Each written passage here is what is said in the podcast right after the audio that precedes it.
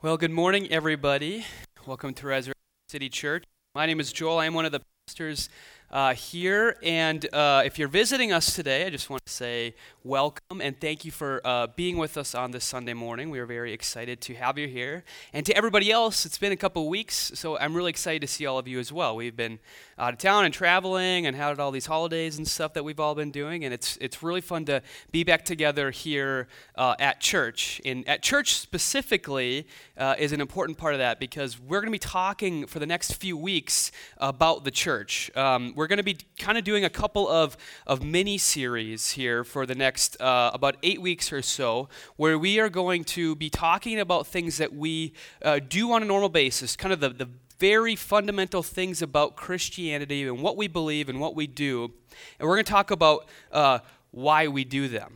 We think it's important to go back to those things on a regular basis and ask, like, why do we gather here on Sunday mornings? Every Sunday. Why is that an expectation, or why is that a normal thing for us to do? And then after that series, we're actually going to do one on the Lord's Prayer, where we're going to ask a similar question. Why is this the prayer that Jesus gave us and told us, like, when you pray, this is how I want you to pray? So we're going to kind of do that and just walk through some of those basic things, because it's helpful to go back and ask ourselves, why are we doing what we're doing? And then once we have finished up those two kind of mini-sermon series, we're going to be starting in the book of John, which we're going to be in for a few months after that. So I'm really excited for this new year and everything that is planned, and I hope you guys are too. All right, so let's get into it a little bit more. Like I said, today we're going to be talking about why church. Why do we do this? What the heck got you out of bed this morning to drive on icy roads and sit in these red chairs in a elementary school cafeteria this morning? What was that thing? I want to talk a little bit about that, because I think we take it for granted. There's a series preface to a book of Christian Essentials, and I was reading a book of this recently, and I loved a phrase in there at the very beginning of this that kind of introduced the series. And the author says, to grow means to stay at the beginning. Okay? To grow means we're supposed to look back at what we're doing constantly. And as we do that, we will continue to grow. That's kind of the point of what this author is saying. And I think that's so fundamental for us to do on a regular basis with all the stuff that we do and what we believe. It's actually a very simple thing we believe, right? But we need to be coming back to it constantly if we're going to grow. Martin Luther has a quote where he says, although I'm indeed an old doctor, and he means like a teacher by that phrase, doctor, I never move on from the childish doctrine of the Ten Commandments and the Apostles' Creed and the Lord's Prayer. I still daily learn and pray them with my children. Now, what he's saying there when he uses the word childish, and this is trademark Luther sarcasm when he uses that phrase childish, but he's saying, like, we tend to look at something that we learn when we're young, maybe, or learn at the beginning and think, cool, I've got that, now there must be something new to move on to, right? Or whatever I learned then, maybe it helped me in that time, but I don't necessarily need it as I get older. A great example of that is like math, unless you're an engineer.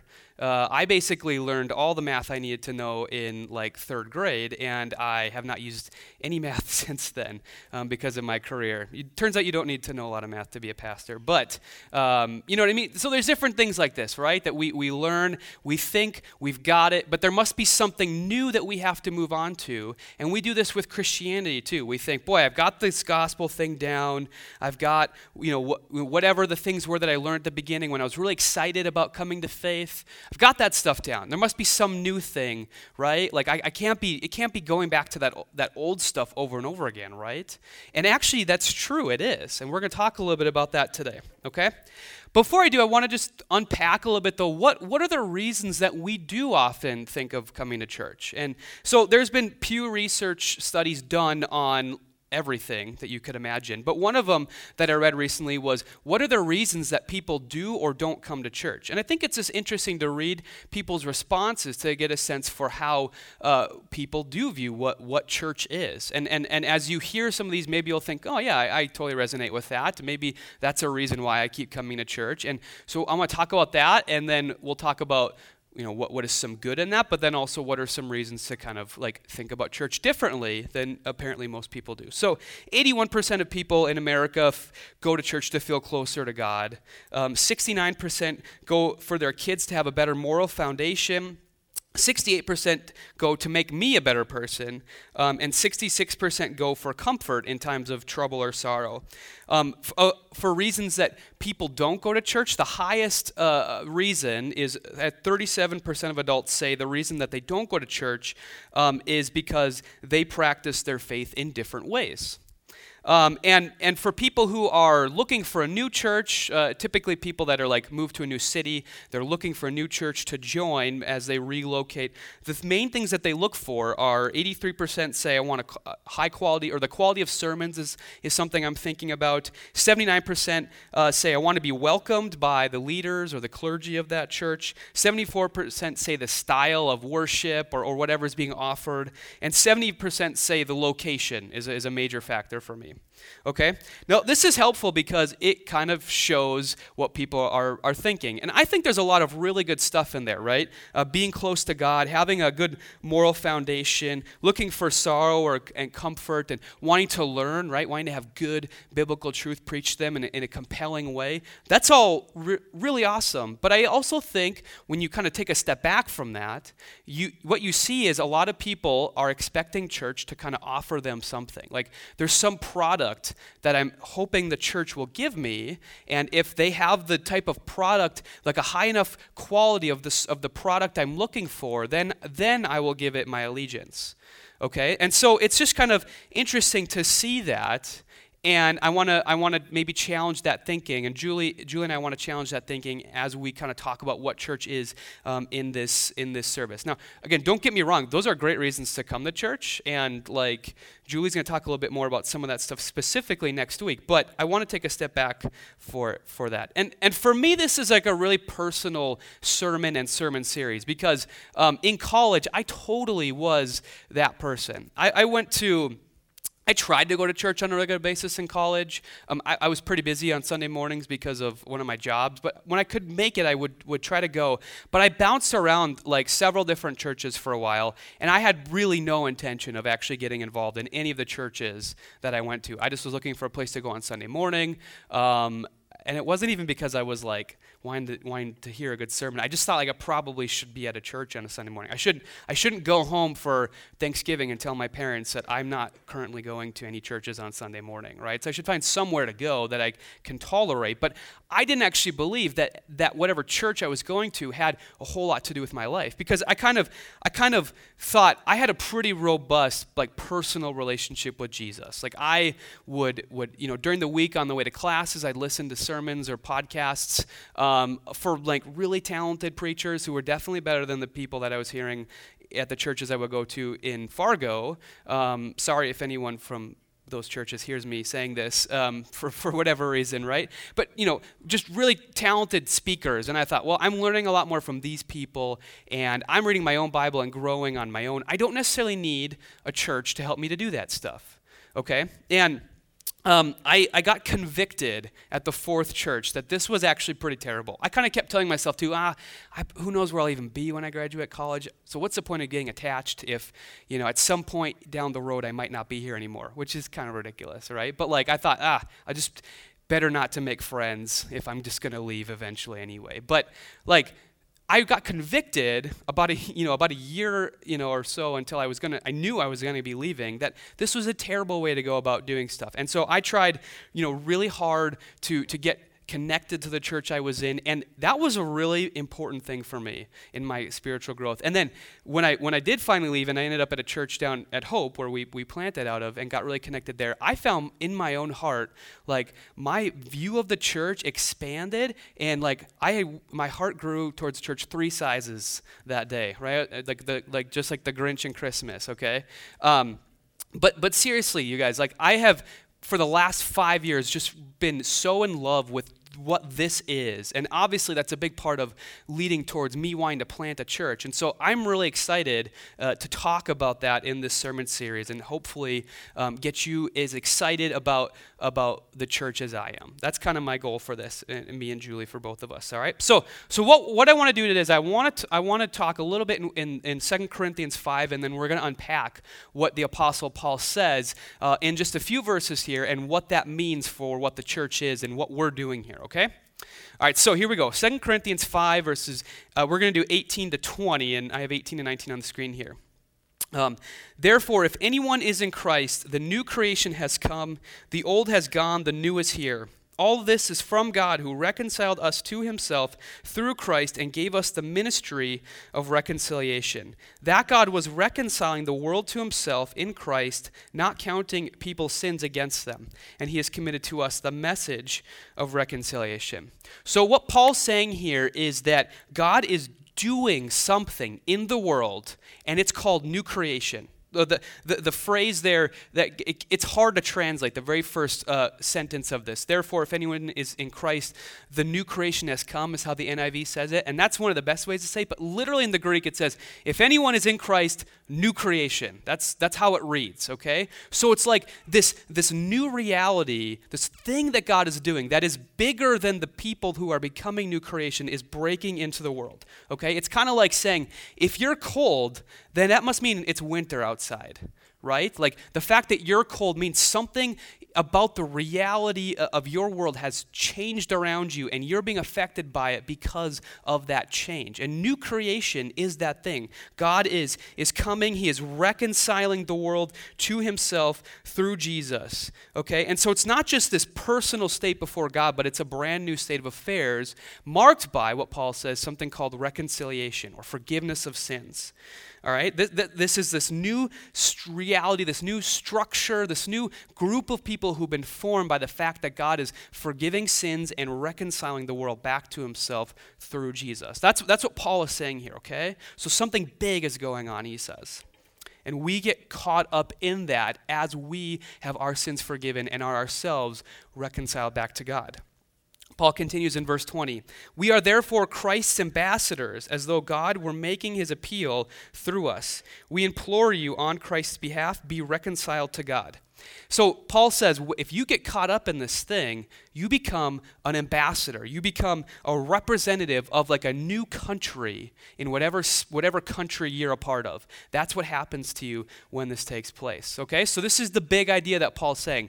We're ambassadors of something called reconciliation and new creation, okay? We're ambassadors of a part of creation, right? Just like the first creation that God made in the very beginning. He created the whole world. He's doing a new creation now that is no longer in conflict with him. It's no longer governed by sin or death or despair or rebellion or false worship of corrupt idols who have it as their goal to wreck us and ruin us and pull us away from who God is.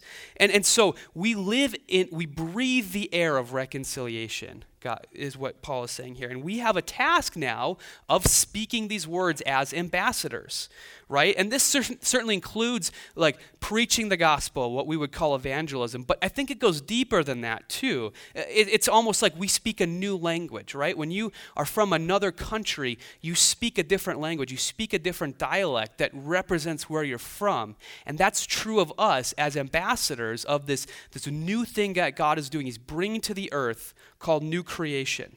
And the best word to describe this is really like an invasion, right? An invasion from God of our earth, but it's a different type of invasion, right? It's not the Crusades, it's not D-Day, it's not any of the ways we would typically think of one country invading another. It's an invasion of love and of justice and of mercy, okay? And so we're a part of that now as ambassadors. Now, ambassadors have a thing called embassies, and this is a picture of, maybe not a happy picture to show right now, but I'm assuming, right, those of you who follow the news are aware of the U.S. embassy in Iraq, right, that has caused a lot of big world events lately, right? But embassies have been in the news, all right? Embassy is the place where the authorized representatives of a nation to a foreign country live. It's the place that they go that kind of marks out where they're at. And so you have the ambassadors that are there, like the key leader. You have support staff. You have advisors. You have accountants. You have strategists, interpreters, and you have soldiers. You have spies. You have all of these people who can make sort of a version of a country run in a completely new place, and it's called an embassy. And apparently this is a misconception, but typically when you talk about an embassy, you refer to it as foreign soil.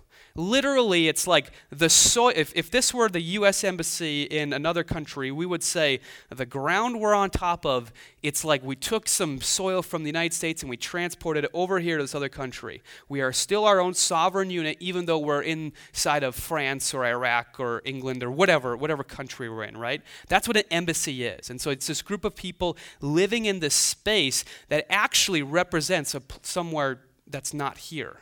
All right, and they're taking, they're in contact with the leader of that country. They're operating foreign policy on behalf of the president or whatever, the king or queen or the leader of that other country. All right, so if we're ambassadors of this thing that God is doing that comes from another place, but it's coming into our world, that means the church is like the embassy of new creation, of reconciliation, of what God is doing. All right, and our job is to operate from this embassy, from this place. It's not necessarily made up of a certain physical location, but is made up of the people who are a part of it. Our job is to operate foreign policy on behalf of our king, on behalf of the place that we are representing in the world that we're in.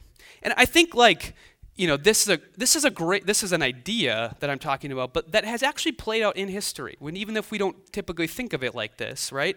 The impact of the church in the world it literally can't be understated, right? It probably can, I guess. But if you actually study history and see the impact of the church in society ever since it starts 2,000 years ago, the impact of it is mind-blowing. There's been a lot of bad stuff that has come from the church too, right? And so we got to grapple with that. We have not always been a positive impact, but that's been the church not living up to its calling when that's taken place. And when we actually look at the church actually living it out, it's pretty incredible.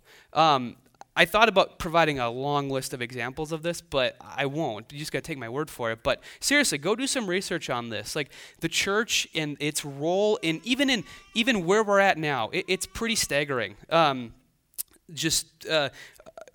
People who go to church more often are just, on average, are just by all these different ways of quantifying it, better neighbors, better lovers of the city that they're in.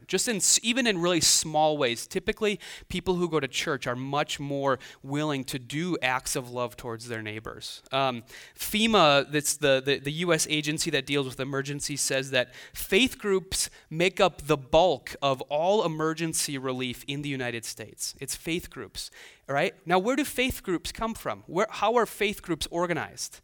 Churches send them out, right? Groups of people being organized and saying, let's live. All right, God has done something to us, right? He's reconciled us and made us new. He must want us to go do that out in our cities too, and in our countries and in the world itself. Churches organize people to go and do that stuff, and that's us operating as that embassy of new creation, of reconciliation in the world, okay? And so that's what we are so intent on doing here at Res City. Everything that we do is birthed out of this vision of being an embassy, because you're all ambassadors. You're to speak the message of reconciliation. Now, I want to for the rest of the service, I just want to break down three ways in which we are acting out reconciliation, okay? Because so far this has been kind of maybe a vague term to you, right?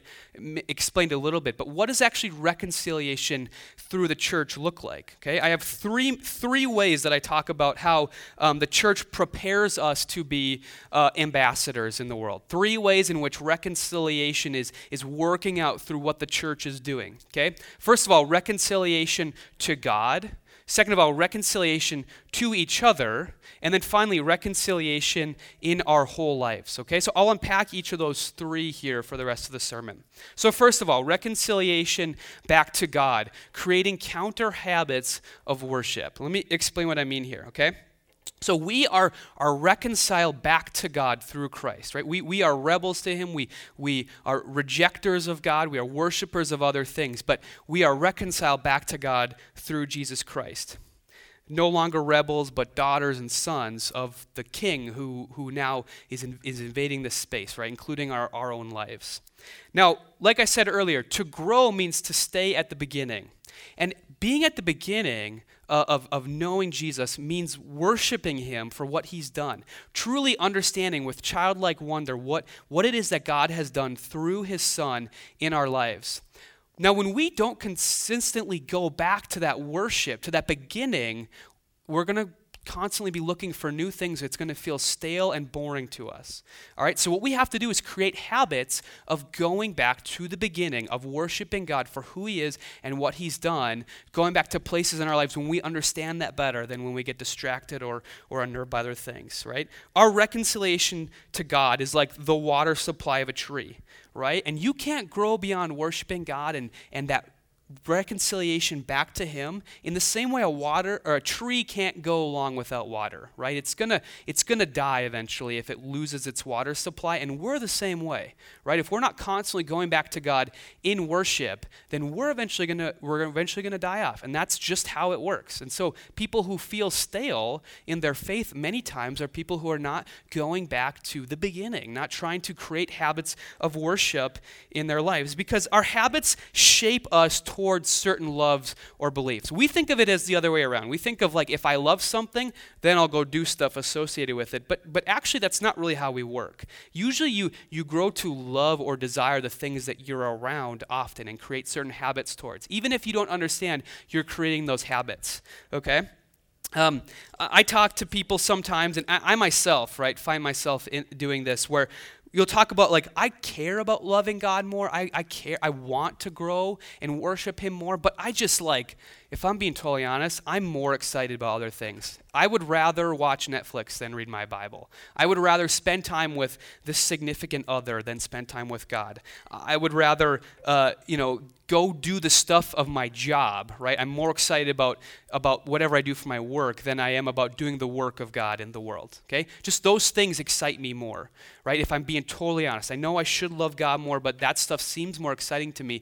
And when I look at my own heart when in those times, or when I talk to other people who are like this, and you just ask them, what are your habits? Like, how much, what are you actually doing with the bulk of your time? You find that, like, I want to watch more Netflix because I watch a lot of Netflix. That's what's comfortable to me. That's what the habits I have in my life are shaped towards. Or I spend a lot of time around this person, and I just want to spend more time around them because that's the habits I put in place in my life. And your habits tend to direct where your heart is at.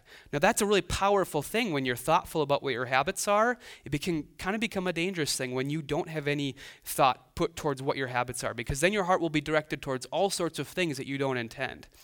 So, the church is trying, what we're trying to do is create counter habits that align our hearts towards worship of God, to help us to go back to the beginning so that we can grow as we consistently go back to the beginning, go back to reconciliation with God, go back to that water supply so that we will see fruit grow from us, just like a tree that has a constant and living source of water coming near to us.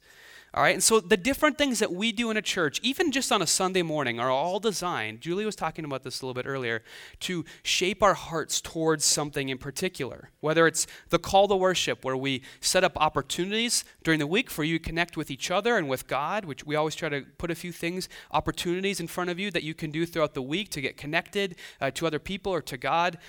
Whether it's in the liturgy, right? We're trying to prepare our hearts towards worship. The actual worship itself, this is about worshiping God, directing our hearts towards an awe of him that is wholly other and beyond us through the power of music.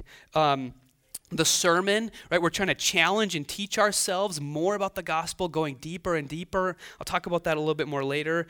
In communion, which we do every single week after the service, we're coming up, we're reminding ourselves of the whole reason we exist is because of Christ's body broken for us and his blood shed for us on the cross, right? This is the heart of everything that we do, and so we do it every week to remind ourselves of that. And then through community, whether it's community before the service, when we're all hanging out here, or afterwards, when we're all just talking, we're people who, again, the embassy is made up of the people of God. When we come together, like, that has a powerful effect on us when we spend time around other people who have the same king. So we're trying to create these counter habits of worship in the church because, like, it's hard to do on your own when you go out from here, all right? So the church is trying to organize our hearts towards the worship of God with everything that we do, all right? Second part of reconciliation to each other, which means we need to, and if I'm talking about an application here, I want to talk about avoiding false interconnectivity with other people at Res City. So let me just take a minute to talk a little bit about how we connect with each other in the world today. And we live in an incredible time. We live in a digital age where I can be more connected to someone who lives in Australia than my own neighbor, right? Isn't that incredible? You think about that?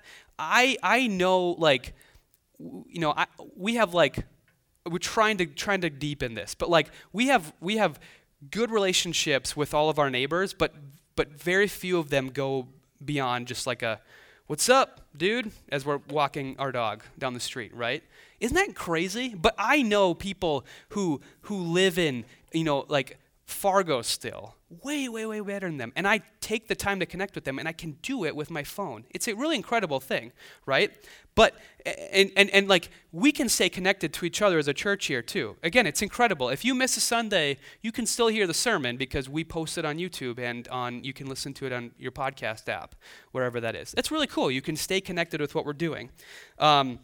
You can text or email different people in the church or in your community group to find out. Let's say you missed a night of community group, but you want to know what are the prayer requests, you know, what do we talk about? You can find that out, just a nice little text to your group text or whatever it is that you guys use to talk to each other, okay? But it matters that we come together in person because while this sort of digital connection is awesome, it's not the real thing, right? It's never going to be more than, like, something to help keep the bonds that should be created and maintained through being together physically on a regular basis. Like, that's all that it should be good for. Okay, it matters that we reconnect here together on this sovereign soil, right? Like we talked about before, this foreign soil. We're on foreign soil when you're an embassy. We're together on sovereign soil in this place right now. It matters that we do that on a regular basis because we can't digitally fake being in our homeland. Okay, we just can't do it. Trying to maintain connections just digitally is just like, it's like if you're from Duluth, but you have an apartment here in the Twin Cities and you throw a picture of the lake up in your apartment and you say, it's just like having a window to the lake. It's basically the same thing, right? It's totally not. You know that it isn't, even though it kind of looks like it, right? That's what digital connection is like. But it creates like other stuff in us too beyond that, okay? One of the things about this digital connection that we love so much, but that creates something in us, again, that we don't really understand is happening, is it creates this expectation towards us that what really matters is wherever I'm not, that I am connecting through to my phone, right? Your phones create an obligation to us that something else more important must be going on somewhere else. And my phone, this thing that I scroll through, is the place that I need to go in order to connect to that. It's got to be more interesting and more exciting than what I'm doing here, right? Whether it's on social media like Instagram or Facebook or whatever, you know, when we go...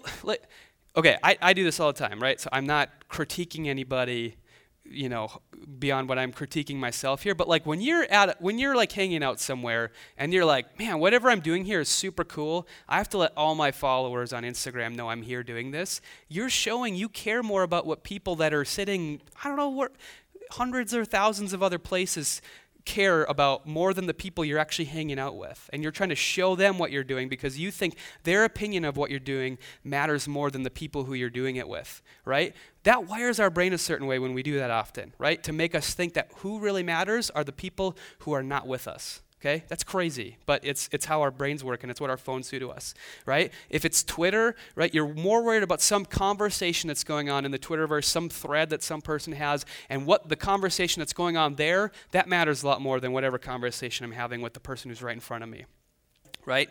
Different apps or games, right, connect you to some other world, right, of crushing candy. Like, that's way more important, and I just wish I could enter that world where I destroy, you know, little pieces of candy on my screen. you know, instead of the world that I'm currently occupying right now. Okay, that wires your brain a certain way. Whether it's news alerts, right? You get alert that tells you what's going on in DC or going on in some sports game, and then now, boom, whatever you were doing before is completely interrupted, and it's now, I got to think about and care about whatever I saw on my phone just now, right? Whatever's going on in some other place that I'm not at, that's what actually matters in this place. It's an interruption of whatever it is that you're doing and wherever you're at. Maybe the worst of all, your work email, right? Right? Your work email is designed to get you to be thinking about work when you're not at work, right?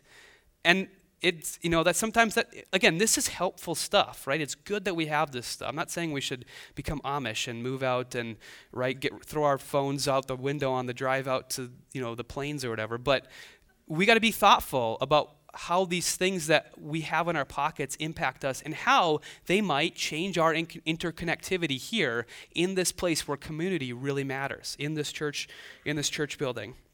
Okay? Because that can really devalue our personal connection with each other here. And that's important, okay?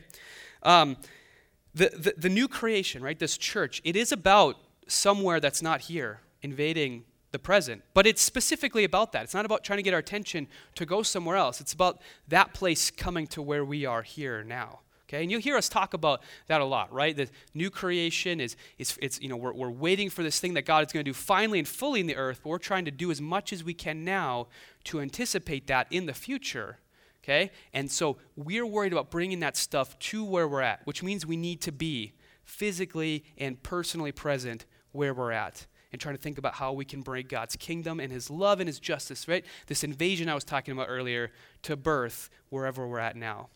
All right, and that leads to our final point of application. The last way that the church does reconciliation is in our whole lives by creating a reconciled mind. Okay, let me talk about what I mean by that. So, reconciled here means our reconciliation of all of our thinking. So it's all oriented around Jesus and around the gospel and around what God is doing in the world. Because we're really good, and I've talked about this before, but we're really good about segmenting things out or compartmentalizing them. I remember in college at the wellness center, we had these banners all around where we're just like, you want to find wellness in, I forget however many dimensions of wellness, but so you want to find wellness in, you know, your social connections and wellness spiritually and wellness physically and whatever. You guys, I imagine you've seen stuff like this before, right? Now, we do that, right? We're good about segmenting it, but we think like whatever is filling my health box doesn't have anything to do with what's filling my spiritual box. So I'll kind of determine what type of health I need or wellness I need in my spiritual box on its own, apart from how I think about what's taking place in these other boxes too. So we're called to reconcile all of our thinking so that everything we do is growing out of the gospel. It's growing out of Jesus. We're supposed to reconcile all of our thinking so that it becomes intertwined with one another. That's not a bad thing. It's actually a really good thing when what we think is well or healthy in one box invades all the rest of them, okay? We want to have reconciled minds. Everything, all of our thinking reconciled around Jesus. And the church is supposed to help us to do that well. I have a quote here from N.T. Wright in his book, Paul and the Faithfulness of God. He says, Paul saw his apostolic work, so his work of planting churches throughout the Mediterranean, you can read about in the book of Acts. He saw this work as an advanced project for the ultimate new creation himself, okay? So again, Paul was anticipating that someday Jesus is going to return and he's going to establish his kingdom on earth, right? And it's no longer going to be this sort of weird in-between state. We talk about this a lot here at Res City, okay? Paul saw what he was doing in the present as anticipating what God would do in the future. So these communities that God created were to be a new kind of philosophical school, teaching and modeling a new worldview, inculcating a new understanding, a new way of thinking. Okay, so Paul realizes, like, I'm starting these communities of people who are trying to live now like we will live in the future when Jesus returns. As much as it's possible to do, we're going to try and do that now. Now, here's the problem with that. You're trying to live out something you have no clue what it looks like, right? There's a, you know, this is coming from another place that we literally don't know because we're not there, both because it's in the future and because God's the one who's bringing it. There's a disjoint there. It's unknown to us because we've only ever lived in our own land. And Paul knew this, right?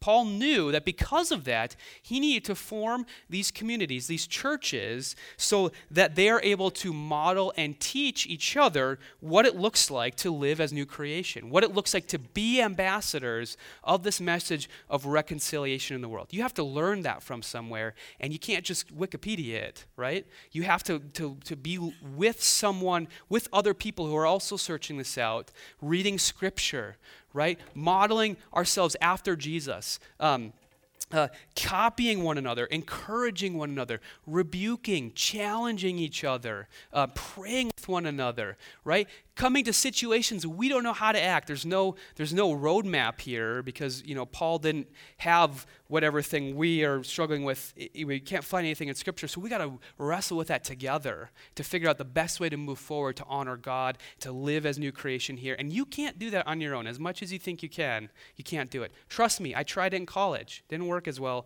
as I thought it would. Okay, and so that's why we organize ourselves together as a church so that we can to learn to live this out together as we go back to Scripture constantly. That's why we have sermons every single week where we're not just talking about whatever we want to, but we're going back to Scripture to inform our thinking because we have to constantly learn what it looks like to live this out if we want to be faithful to the calling that God has put on us. Right? And so everything we're trying to do at Res City, or most of it, is intentional to try to put us together so we're in good community, we're learning what it looks like to copy and model and challenge and encourage one another. We're learning from Scripture, we're learning from people who have gifts or wisdom in a certain area to offer us, to help us to all to live that out as well as we can and to grow as a church more and more in maturity as ambassadors of new creation and reconciliation. So everything that we do here is intentional. And we live this out in our different values. We have 6 values. You can go on the website and you can read more about them. But it's God's story, not ours. That's the number one thing that we believe here at Res City. God's story of reconciliation and new creation. And we're just a part of it. We get, God, you know, He's the one telling the story. And we get to invite to be a part of it. And Jesus is at the center of that story. He's the main character. We're supporting characters at best. And we're just happy we get to be a part of His story. And because of that, though, we're new people. We're made new by entering in the story of new creation and reconciliation, and we live new lives now as a result of that. We have to ask ourselves, how do we live new? How do we live different? How do we live as if we're representatives? We're actually citizens of another place that isn't here. All right, we do it in community by living with one another in community, not just individually, not just in ourselves, but living together in community on a regular basis, every single week, gathering together. We want to go and then renew culture because, listen, we believe that this is not just something that's happening in our hearts, but God is doing at a bigger level, and we get to be a part of that by going out and trying to bring God's kingdom to the spheres of influence that we have, whatever that is. We've each been given amazing opportunities to bring God's new creation and reconciliation to different places of work, different neighborhoods, different cities, different family and friend groups. We get the opportunity to go out and do that. So we are conscious to try to be taking what we're learning here and taking it with us. And then finally, multiplying disciples, trying to help each other to grow more and more into these ambassadors. Okay, and so that's like the big picture vision for why we do what we do here at Res City. That's the big picture vision of why we meet in a church every single week, okay? And so we're gonna take a couple more weeks to keep unpacking why we do church, what this looks like, how we live this vision out well. And so I'm excited to keep going, and I hope you guys are too. So what we're gonna do now is we're gonna close. We're going to do 4 things. Every Sunday, we finish with 4 things. We do communion, giving, worship, and prayer. And so we do communion, like I said earlier, to, again, point our hearts back towards Jesus and the grace of the cross, right? If you're ever sitting out in a sermon and Julie or I or whoever is preaching says something that convicts you, that's good. But we want you to remember, like, the whole point is grace, right? If you feel conviction for something, come and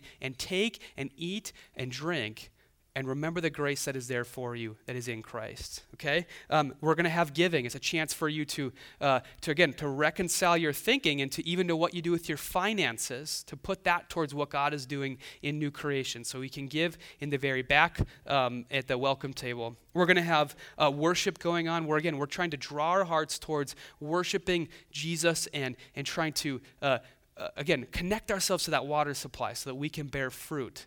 And then finally, we'll have prayer in the back. If you would like prayer for anything at all, it can be related to what we talked about in the sermon. It can be that you're having a tough week and you want someone to pray for you about that. We'll have someone in the very back who will be there to pray for you. Julie will be back there. So please come and partake in all four of these things and have the mindset of why we're doing them and why we do them every single week. You can take communion with us, even if you're just a visitor. We just ask that you're a follower of Jesus. So I'm going to invite the worship team back up. I'm going to pray, and then we're going to head into that closing time of the service. Lord, we thank you that you are doing something new in a world that is old and is weary and is falling apart, and you did something new by sending your Son, by reconciling us and the world back to yourself, and you're doing that, and we get to be a part of that, Lord, through being in your church. I pray that you would help us to not lose the vision of the vital importance of that, God, but help us to encourage one another, to model to each other well what it looks like to live as ambassadors of reconciliation in whatever space that we get put into, Lord, by your sovereignty. We pray all this in the name of your Son, Jesus. Amen.